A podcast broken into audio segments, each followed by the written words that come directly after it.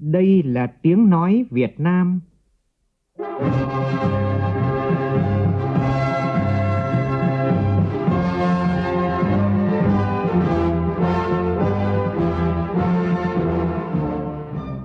là tiếng nói Việt Nam, phát thanh từ Hà Nội, thủ đô nước Cộng hòa xã hội chủ nghĩa Việt Nam.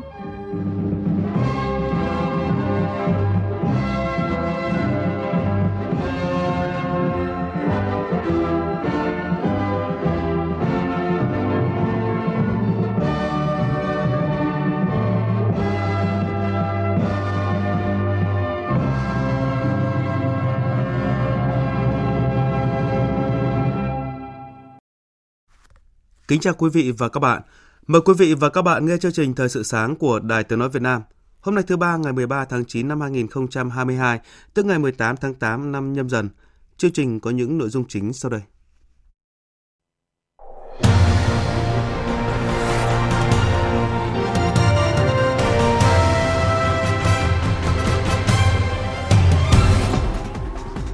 Ủy ban Thường vụ Quốc hội tiến hành giám sát chuyên đề việc thực hiện pháp luật về tiếp công dân và giải quyết khiếu nại tố cáo.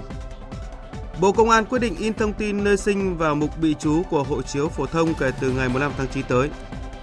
Trong khi nhiều địa phương vẫn đang loay hoay với việc phân luồng học sinh khiến tình trạng thừa thầy thiếu thợ trong lao động diễn ra phổ biến, thì tại Long An, địa phương đã có những thành công bước đầu trong việc phân luồng học sinh từ sớm, qua đó chủ động được nguồn nhân lực. Trong phần tin thế giới, cựu Thủ tướng Cộng hòa Séc ông Babis hầu tòa với cáo buộc gian lận tiền trợ cấp của Liên minh châu Âu EU. Tuần lễ thời trang New York với sự góp mặt của nhiều nhà thiết kế thời trang phi giới tính nổi tiếng nhằm truyền cảm hứng cho mọi người phá bỏ định kiến về giới. Phần cuối chương trình là bình luận, tìm ổn định trong bất định, kinh tế Việt Nam tăng tốc vững vàng.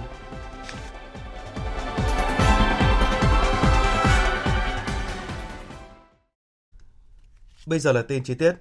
Tiếp Phó Thủ tướng Singapore Vương Thụy Kiệt nhân chuyến thăm chính thức Việt Nam, Thủ tướng Phạm Minh Chính khẳng định Singapore là một trong những đối tác rất hiệu quả và thực chất của Việt Nam ở khu vực, nhất là về hợp tác kinh tế, thương mại, đầu tư, giáo dục đào tạo. Đồng thời đề nghị các cơ quan hữu quan hai nước cần tích cực hợp tác, tận dụng cơ hội mới cho quá trình cơ cấu lại chuỗi cung ứng và tăng cường hợp tác trong các lĩnh vực của cách mạng công nghiệp 4.0, bảo đảm an ninh mạng trong quá trình phát triển kinh tế số.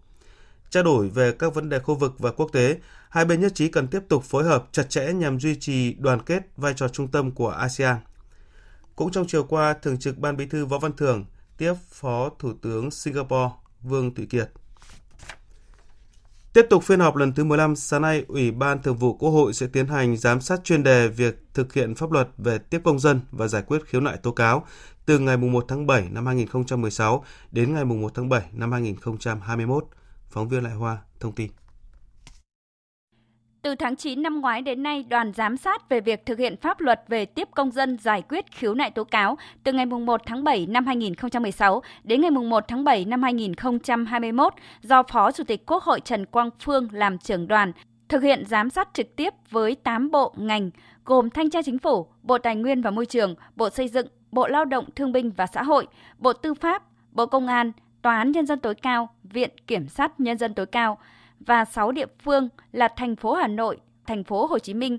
các tỉnh Đắk Nông, Khánh Hòa, Lào Cai, Kiên Giang. Đoàn giám sát chuyên đề ghi nhận sự lãnh đạo chỉ đạo kịp thời của lãnh đạo các bộ ngành địa phương, sự nỗ lực của các cơ quan trong việc khắc phục khó khăn, chủ động đổi mới, triển khai nhiều biện pháp, giải pháp để nâng cao chất lượng hiệu quả tiếp công dân, giải quyết khiếu nại tố cáo. Tuy nhiên, qua giám sát cũng cho thấy quy định về tiếp công dân còn bất cập, trách nhiệm của người đứng đầu chưa được đề cao, việc giải quyết các vụ án hành chính tại cơ quan tòa án trong lĩnh vực tư pháp còn nhiều vướng mắc bất cập. Đáng chú ý, việc giải quyết vụ việc phức tạp đông người kéo dài, chưa thực sự chủ động, chưa giải quyết triệt để một số vụ việc cụ thể. Tại phiên khai mạc phiên họp của Ủy ban Thường vụ Quốc hội sáng qua, Chủ tịch Quốc hội Vương Đình Huệ nêu rõ vấn đề tiếp công dân và giải quyết khiếu nại tố cáo cũng như công tác dân nguyện hiện nay đã trở thành chương trình thường niên hàng tháng của Ủy ban Thường vụ Quốc hội. Ủy ban Thường vụ Quốc hội tập trung đánh giá công tác tiếp công dân, tình hình giải quyết khiếu nại tố cáo và có so sánh đối chiếu với năm trước và trong 5 năm vừa qua, xác định rõ trách nhiệm của từng cơ quan trong hệ thống chính trị bảo đảm sự gắn kết đồng bộ với giải pháp phương hướng nhằm góp phần tiếp tục đổi mới, nâng cao hiệu quả công tác tiếp công dân, giải quyết khiếu nại tố cáo, nhất là tập trung giải quyết dứt điểm các vụ việc khiếu nại tố cáo phức tạp kéo dài, đông người. Chiều nay, Ủy ban Thường vụ Quốc hội sẽ cho ý kiến về các báo cáo của Chính phủ, Tòa án Nhân dân tối cao, Viện Kiểm sát Nhân dân tối cao về công tác tiếp công dân, giải quyết khiếu nại tố cáo của công dân năm 2022. Ủy viên Bộ Chính trị, Phó Thủ tướng Thường trực Chính phủ Phạm Bình Minh, trường đoàn kiểm tra 547 của Bộ Chính trị vừa chủ trì hội nghị công bố kết quả kiểm tra việc thực hiện nghị quyết Đại hội 13 tại Ban Nội chính Trung ương. Tham dự có đồng chí Phan Đình Trạc, Ủy viên Bộ Chính trị, Bí thư Trung ương Đảng, trưởng Ban Nội chính Trung ương. Tin của phóng viên Nguyễn Hằng. Kết luận tại hội nghị, Phó Thủ tướng Thường trực Chính phủ Phạm Bình Minh đánh giá Ban Nội chính Trung ương đã triển khai tốt công tác quán triệt nghị quyết thông qua việc tổ chức các hội nghị, lớp tập huấn, đảm bảo 100% đảng viên, công chức, cán bộ của ban đều được quán triệt. Đề cập vai trò tham mưu của Ban Nội chính Trung ương cho Đảng trong lĩnh vực nội chính là cơ quan thường trực của hai ban chỉ đạo, phòng chống tham nhũng tiêu cực và cải cách tư pháp. Phó Thủ tướng Thường trực Chính phủ đánh giá cao đề xuất của Ban Nội chính Trung ương trong tham mưu xử lý các vụ án, vụ việc theo hướng phòng ngừa là cơ bản. Rõ đến đâu xử lý đến đó, cũng như ý kiến tham mưu với Bộ Chính trị về chủ trương kiểm soát quyền lực trong công tác phòng chống tham nhũng. Phó Thủ tướng Phạm Bình Minh đề nghị Ban Nội chính Trung ương giả soát, khắc phục một số hạn chế về tiến độ tham mưu phương án thể chế hóa kết luận số 14 của Bộ Chính trị về chủ trương khuyến khích và bảo vệ cán bộ năng động, sáng tạo vì lợi ích chung. Nêu rõ quan điểm xử lý một số vụ án, vụ việc trước năm 2022. Đoàn kiểm tra của Bộ Chính trị sẽ tiếp tục làm việc với lại ờ, số đơn vị của ban nội chính để hoàn chỉnh cái báo cáo tiếp thu ý kiến đầy đủ cả ý kiến hôm nay để bằng cái báo cáo của chúng ta hết sức là cô đọng toát lên được những cái công việc nổi bật mà ban nội cũng đã triển khai nghị quyết của đại hội đảng đồng thời cho và chúng ta thực hiện tốt cái nhiệm vụ mà bộ chính trị giao Bộ Công an sẽ in thông tin nơi sinh và mục bị trú của hộ chiếu phổ thông kể từ ngày 15 tháng 9. Thông tin vừa được Trung tướng Tô Ân Sô, tránh văn phòng người phát ngôn Bộ Công an đưa ra. Theo Trung tướng Tô Ân Sô, tại buổi làm việc với Cục Quản lý xuất nhập cảnh Bộ Công an, Bộ Công an đã chỉ đạo Cục Quản lý xuất nhập cảnh in thông tin nơi sinh vào mục bị trú của hộ chiếu phổ thông do Bộ Công an cấp cho công dân Việt Nam kể từ ngày 15 tháng 9. Cũng theo người phát ngôn Bộ Công an, cơ quan này có công văn đề nghị các cơ quan đại diện Việt Nam ở nước ngoài có chức năng cấp hộ chiếu Việt Nam cho công dân Việt Nam in thông tin nơi sinh của công dân vào phần bị trú của hộ chiếu. Trước đó, liên quan tới hộ chiếu phổ thông mẫu mới của Việt Nam cấp cho công dân từ ngày 1 tháng 7, một số nước châu Âu từ chối chấp nhận do hộ chiếu mẫu mới thiếu thông tin nơi sinh. Sáng nay tại Hà Nội, Trung ương Hội Nông dân Việt Nam sẽ tổ chức hội nghị biểu dương nông dân sản xuất kinh doanh giỏi toàn quốc lần thứ 6, giai đoạn 2017-2022. Phóng viên Minh Long thông tin. Trong giai đoạn 2017-2022, bình quân hàng năm, số lượng hội viên nông dân đăng ký đạt danh hiệu nông dân sản xuất kinh doanh giỏi các cấp tăng 4,3%, đạt 6,21 triệu lượt hộ đăng ký, chiếm hơn 53% so với tổng số hộ nông dân cả nước. Chất lượng và hiệu quả phong trào nông dân sản xuất kinh doanh giỏi ngày càng nâng cao, tiếp tục xuất hiện nhiều hộ có quy mô sản xuất lớn, có vốn kinh doanh hàng trăm tỷ đồng, thu hút hàng chục hàng trăm nghìn lao động với thu nhập hàng năm từ hàng trăm triệu đồng đến hàng chục tỷ đồng. So với giai đoạn 2012-2017, số hộ nông dân có mức thu nhập mỗi năm trên 500 triệu đồng tăng gấp 3 lần. Số hộ có mức thu nhập trên 1 tỷ đồng mỗi năm tiếp tục tăng gấp 2 lần.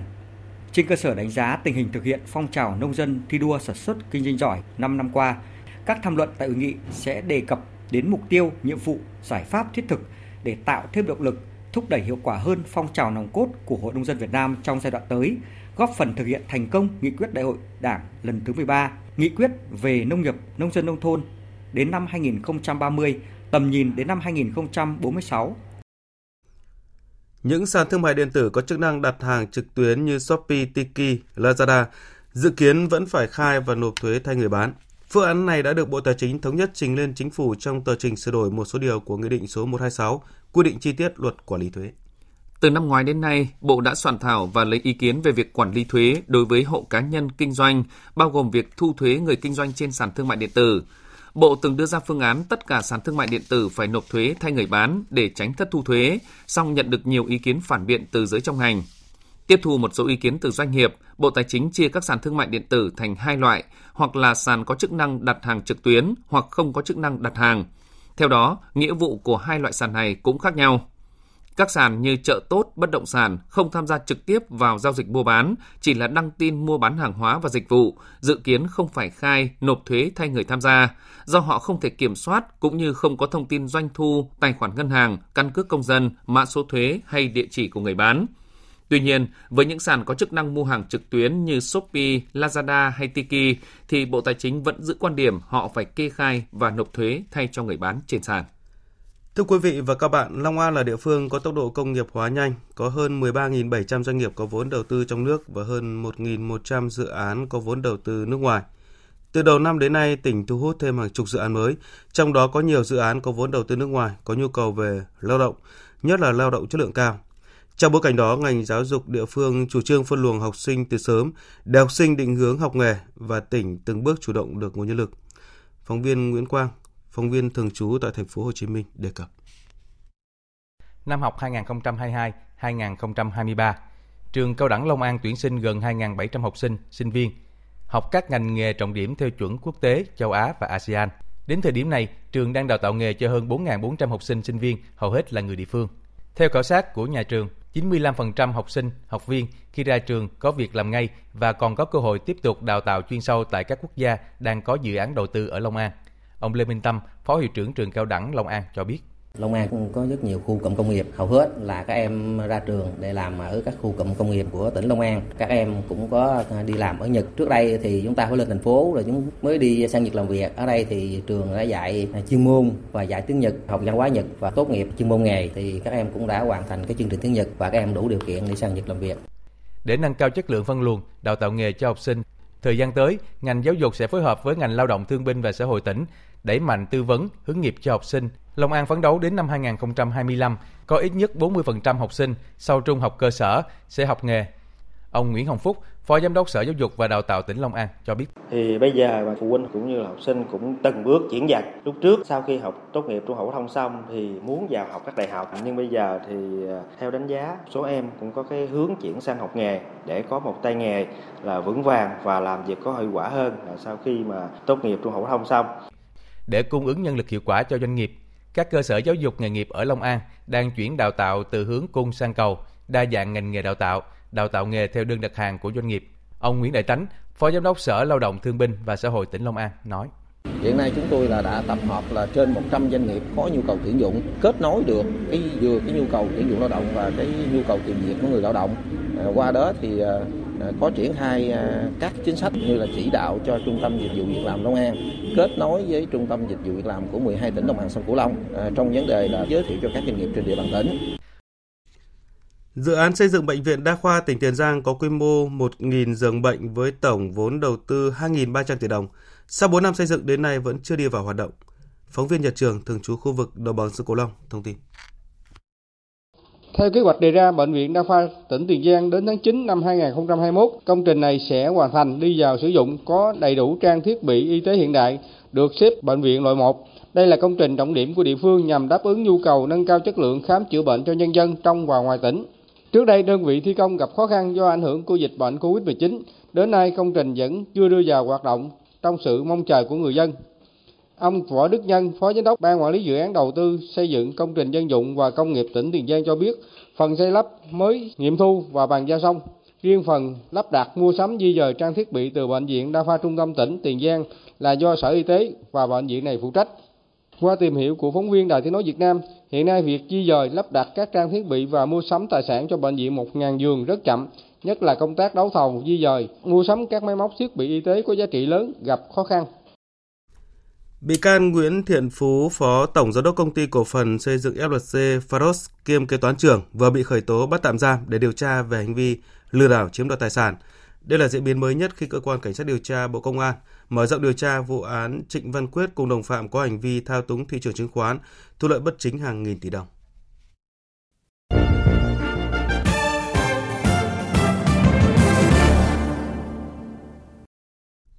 Chuyển sang phần tin quốc tế, Phát biểu tại cuộc họp trực tuyến về các vấn đề kinh tế, Tổng thống Nga Vladimir Putin tuyên bố Nga không thể tránh khỏi tiến trình phi đô la hóa. Ông một lần nữa khẳng định Nga đang tự tin đối phó với sức ép từ bên ngoài.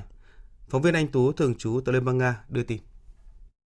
Theo nhà lãnh đạo Nga, việc nhanh chóng áp dụng các biện pháp chống khủng hoảng quy mô lớn đạt được sự ổn định Sức mạnh của nền kinh tế Nga trước những thách thức bên ngoài phần lớn là kết quả của chính sách kinh tế vĩ mô có trách nhiệm của nước này trong những năm trước. Do đó, tình trạng ngân sách của Nga hiện nay cũng tốt hơn đáng kể so với nền kinh tế của hầu hết các nước G20 và thậm chí là giữa các nước bạn bè của Nga trong BRICS. Tổng thống Putin cũng nhấn mạnh rằng tiến trình phi đô la hóa đang được tiến hành ở Nga và điều này là không thể tránh khỏi.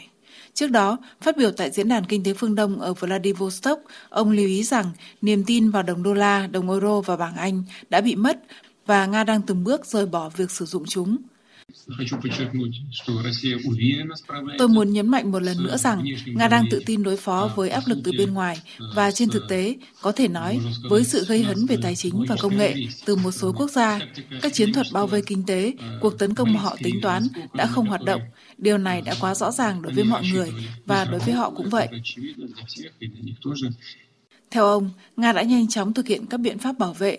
Kết quả là Nga đã ngăn chặn được sự suy giảm mạnh của nền kinh tế và ổn định lạm phát. Sau cuộc điều tra kéo dài 7 năm về các cáo buộc xung đột lợi ích của cựu Thủ tướng Séc, hôm qua theo giờ địa phương tại thủ đô Praha, chính thức diễn ra phiên tòa xét xử cựu Thủ tướng Andrei Babis, người đang phải đối mặt với cáo buộc gian lận 2 triệu euro tiền trợ cấp của Liên minh châu Âu. Hải Đăng, phóng viên Đài tiếng nói Việt Nam thường trú tại Cộng hòa Séc, thông tin. Các công tố viên cáo buộc rằng ông Babic, người sở hữu của tập đoàn hóa chất nông nghiệp thực phẩm và truyền thông, hiện được ủy thác và đã khai thác bất hợp pháp các khoản trợ cấp để xây dựng một trung tâm hội nghị gần Praha trước khi ông thành lập đảng lớn nhất tại Séc là phong trào Ano vào năm 2011. Ngoài các cáo buộc hình sự thì ông Babic cũng bị Ủy ban châu Âu xác định là có xung đột lợi ích vì liên quan đến tập đoàn Agrofert là một trong những tập đoàn lớn nhất trong nước đã khai thác các khoản trợ cấp từ EU. Bên cạnh đó, ông Babic cũng bị các công tố viên của Pháp điều tra về việc mua bất động sản ở Pháp thông qua các công ty nước ngoài.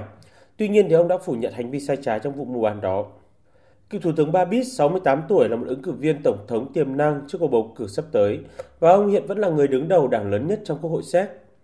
Ông Babis có thể sẽ phải đối mặt với án tù nếu bị kết tội,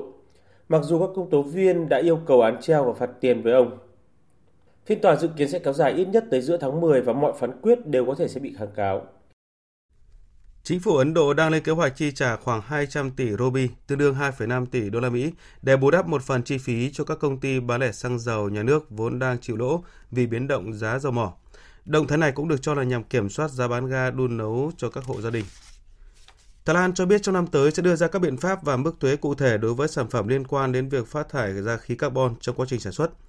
Quyết định được đưa ra trong bối cảnh các quốc gia Liên minh châu EU bắt đầu thu thuế carbon đối với 5 mặt hàng mà quy trình sản xuất các mặt hàng này sản sinh ra khí thải carbon cao, gồm xi măng, thép, nhôm, hóa chất, phân bón và điện. Thưa quý vị, tuần lễ thời trang New York 2022 đang diễn ra sôi động tại New York với sự góp mặt của nhiều nhà thiết kế thời trang phi giới tính nổi tiếng. Sự kiện này được tổ chức với thông điệp truyền cảm hứng cho tất cả mọi người về việc phá bỏ những rào cản định kiến về giới tính trong xã hội. Biên tập viên Đài tiếng nói Việt Nam thông tin.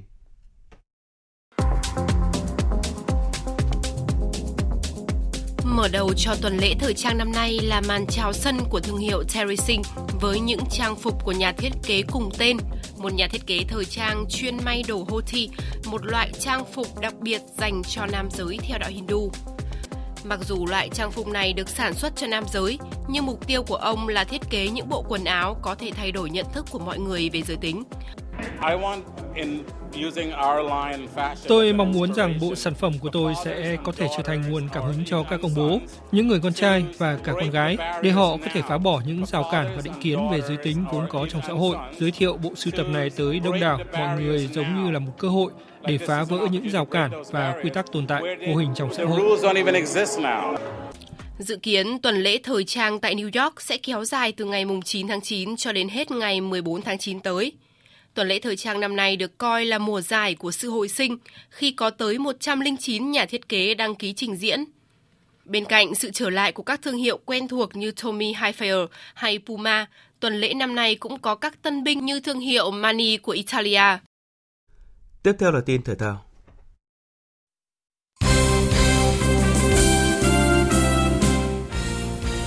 Huấn luyện viên Park Hang-seo vừa đề xuất danh sách tập trung đội tuyển Việt Nam với 31 cầu thủ chuẩn bị cho giải giao hữu quốc tế do VFF tổ chức tại thành phố Hồ Chí Minh vào cuối tháng 9 tới. Trong số này, sự trở lại đáng chú ý là Đoàn Văn Hậu và tiền đạo Văn Quyết. Tiền vệ Quang Hải đang khoác áo câu lạc bộ Pau của Pháp cũng sẽ trở về khoác áo đội tuyển trong đợt tập huấn này. Theo kế hoạch, đội tuyển Việt Nam sẽ hội quân tại thành phố Hồ Chí Minh vào ngày 17 tháng 9 sau khi kết thúc vòng 16 V-League 2022.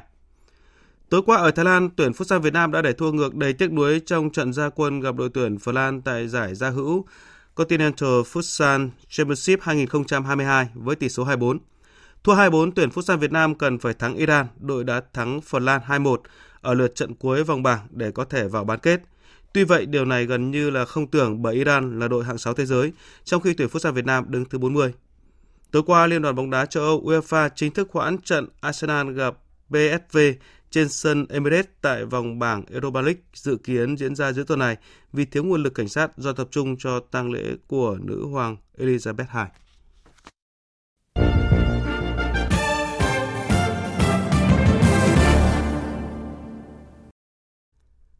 Thưa quý vị và các bạn, trong bối cảnh nhiều nước trên thế giới đang phải xoay sở ứng phó với lạm phát tăng cao, thì kinh tế Việt Nam vẫn đang giữ được sự ổn định khi lạm phát được kiềm chế, tăng trưởng qua 8 tháng ở mức khả quan, dự báo đạt được tăng trưởng mục tiêu 6,5% trong năm nay. Cơ sở nào để các tổ chức tài chính quốc tế đánh giá cao triển vọng kinh tế Việt Nam? Biên tập viên Ngọc Diệu có bình luận nhan đề Tìm ổn định trong bất định, kinh tế Việt Nam tăng tốc vững vàng qua giọng đọc của phát thanh viên Hải Yến. Qua gần 3 phần tư chặng đường của năm, trước những thách thức tác động không nhỏ từ những bất ổn của kinh tế toàn cầu, kinh tế nước ta giữ được nhịp tăng trưởng tốt dần qua từng quý. Việt Nam là quốc gia duy nhất ở khu vực châu Á được các định chế tài chính quốc tế lớn là Ngân hàng Thế giới và Quỹ tiền tệ quốc tế điều chỉnh tăng dự báo tăng trưởng năm nay so với dự báo hồi đầu năm. Đây là sự ghi nhận có ý nghĩa to lớn của các đối tác phát triển với nước ta, thể hiện niềm tin vào điều hành vĩ mô và triển vọng phát triển của trung tâm sản xuất mới của thế giới. Hàng loạt các tên tuổi lớn trong lĩnh vực công nghệ như Intel, Qualcomm đang đổ về Việt Nam. Các doanh nghiệp như Samsung, Texas Instruments, SK Hynix và NXP Semiconductor đã xây dựng các trung tâm nghiên cứu và nhà máy sản xuất chất bán dẫn tại nước ta, hình thành hệ sinh thái trong lĩnh vực điện, điện tử. Việt Nam, trung tâm sản xuất mới của thế giới, như nhận định của nhiều tổ chức quốc tế, đã xác lập vị trí trong chuỗi cung ứng toàn cầu và chiếm được thị phần đáng kể trong nhiều lĩnh vực, bao gồm dệt may, giày dép và điện tử tiêu dùng. Trong bối cảnh lạm phát toàn cầu gia tăng, các dòng vốn đầu tư có xu hướng rút mạnh khỏi các thị trường mới nổi, thì thu hút vốn đầu tư nước ngoài nước ta 8 tháng qua tuy có sự giảm nhẹ so với cùng kỳ năm ngoái, khi vốn đăng ký mới bằng 87,7%, nhưng cả vốn đầu tư điều chỉnh và góp vốn mua cổ phần vẫn tiếp tục tăng so với cùng kỳ. 8 tháng qua, kinh tế vĩ mô tiếp tục ổn định, Bên cạnh tăng trưởng xuất khẩu, đặc biệt tại các thị trường mà Việt Nam ký các hiệp định thương mại tự do, thì thị trường trong nước tăng trưởng khá là động lực quan trọng, góp phần vào sự phục hồi và tăng trưởng chung của toàn nền kinh tế. Tại hội nghị về giữ vững ổn định kinh tế vĩ mô, kiểm soát lạm phát, thúc đẩy tăng trưởng và đảm bảo các cân đối lớn của nền kinh tế do Thủ tướng Chính phủ chủ trì chiều qua – đại diện các tổ chức quốc tế đánh giá cao tính tự cường và tiềm năng phát triển của nền kinh tế Việt Nam. Công tác quản lý kinh tế vĩ mô, chính sách tài khóa tiền tệ, đảm bảo các cân đối lớn, công tác phòng chống dịch COVID-19 của Việt Nam, quá trình thúc đẩy phục hồi, phát triển kinh tế sau đại dịch. Phương châm và cũng là giải pháp mà từ điều hành vĩ mô tới từng địa phương doanh nghiệp, người dân đã áp dụng linh hoạt thích ứng qua giai đoạn khó khăn do dịch COVID-19, rồi tới các tác động từ thị trường toàn cầu hiện nay, đó là tìm ổn định trong bất định, như đúc kết chỉ đạo của Thủ tướng Chính phủ. Khó khăn, thách thức còn nhiều, vượt qua thách thức trước mắt, phát triển bền vững lâu dài không chỉ là con số tăng trưởng mà là chất lượng tăng trưởng – giá trị gia tăng thu được trong các chuỗi liên kết sản xuất toàn cầu. Chuyển nhanh từ gia công sang thiết kế sáng tạo, đó là cách chúng ta thu được nhiều hơn trong chuỗi cung ứng. Chỉ khi danh xứng với thực, trung tâm sản xuất mới của thế giới với giá trị gia tăng cao, Việt Nam mới tránh được bẫy thu nhập trung bình, đạt được các mục tiêu phát triển đầy tham vọng trong vòng 10 đến 20 năm tới. Quý vị và các bạn vừa nghe bình luận tìm ổn định trong bất định, kinh tế Việt Nam tăng tốc vững vàng.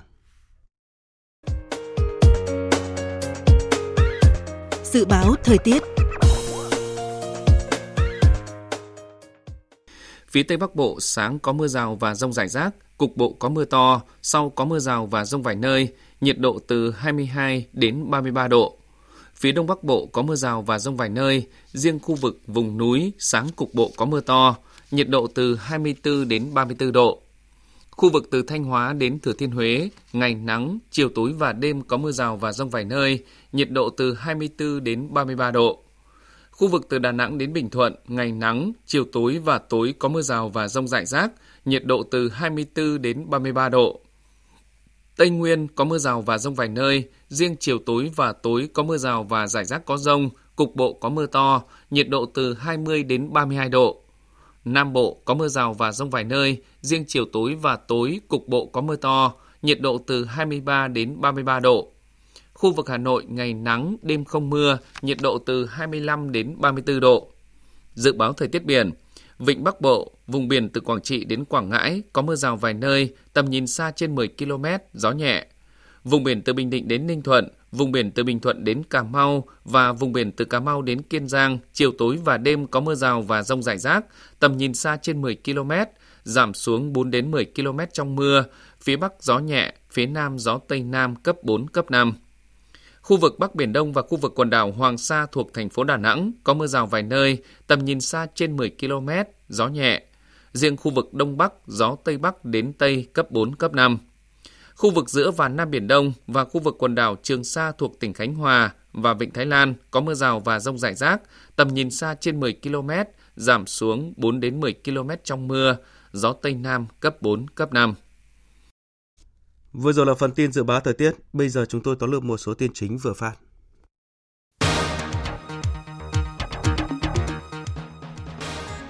Tiếp Phó Thủ tướng Singapore đang thăm Việt Nam, Thủ tướng Phạm Minh Chính đề nghị hai bên tích cực hợp tác, tận dụng cơ hội mới cho quá trình cơ cấu lại chuỗi cung ứng. Hiện Singapore là nhà đầu tư hàng đầu của ASEAN tại Việt Nam. Trong khi nhiều địa phương vẫn đang loay hoay với việc phân luồng học sinh khiến tình trạng thừa thầy thiếu thợ trong lao động diễn ra phổ biến, thì tại Long An, địa phương đã có những thành công bước đầu trong việc phân luồng học sinh từ sớm, qua đó chủ động được nguồn nhân lực. Tuần lễ thời trang New York với sự góp mặt của nhiều nhà thiết kế thời trang phi giới tính nổi tiếng nhằm truyền cảm hứng cho mọi người phá bỏ định kiến về giới.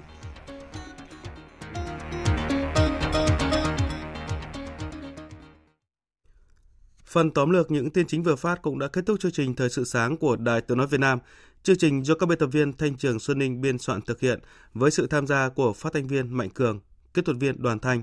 chịu trách nhiệm nội dung Nguyễn Thị Tuyết Mai.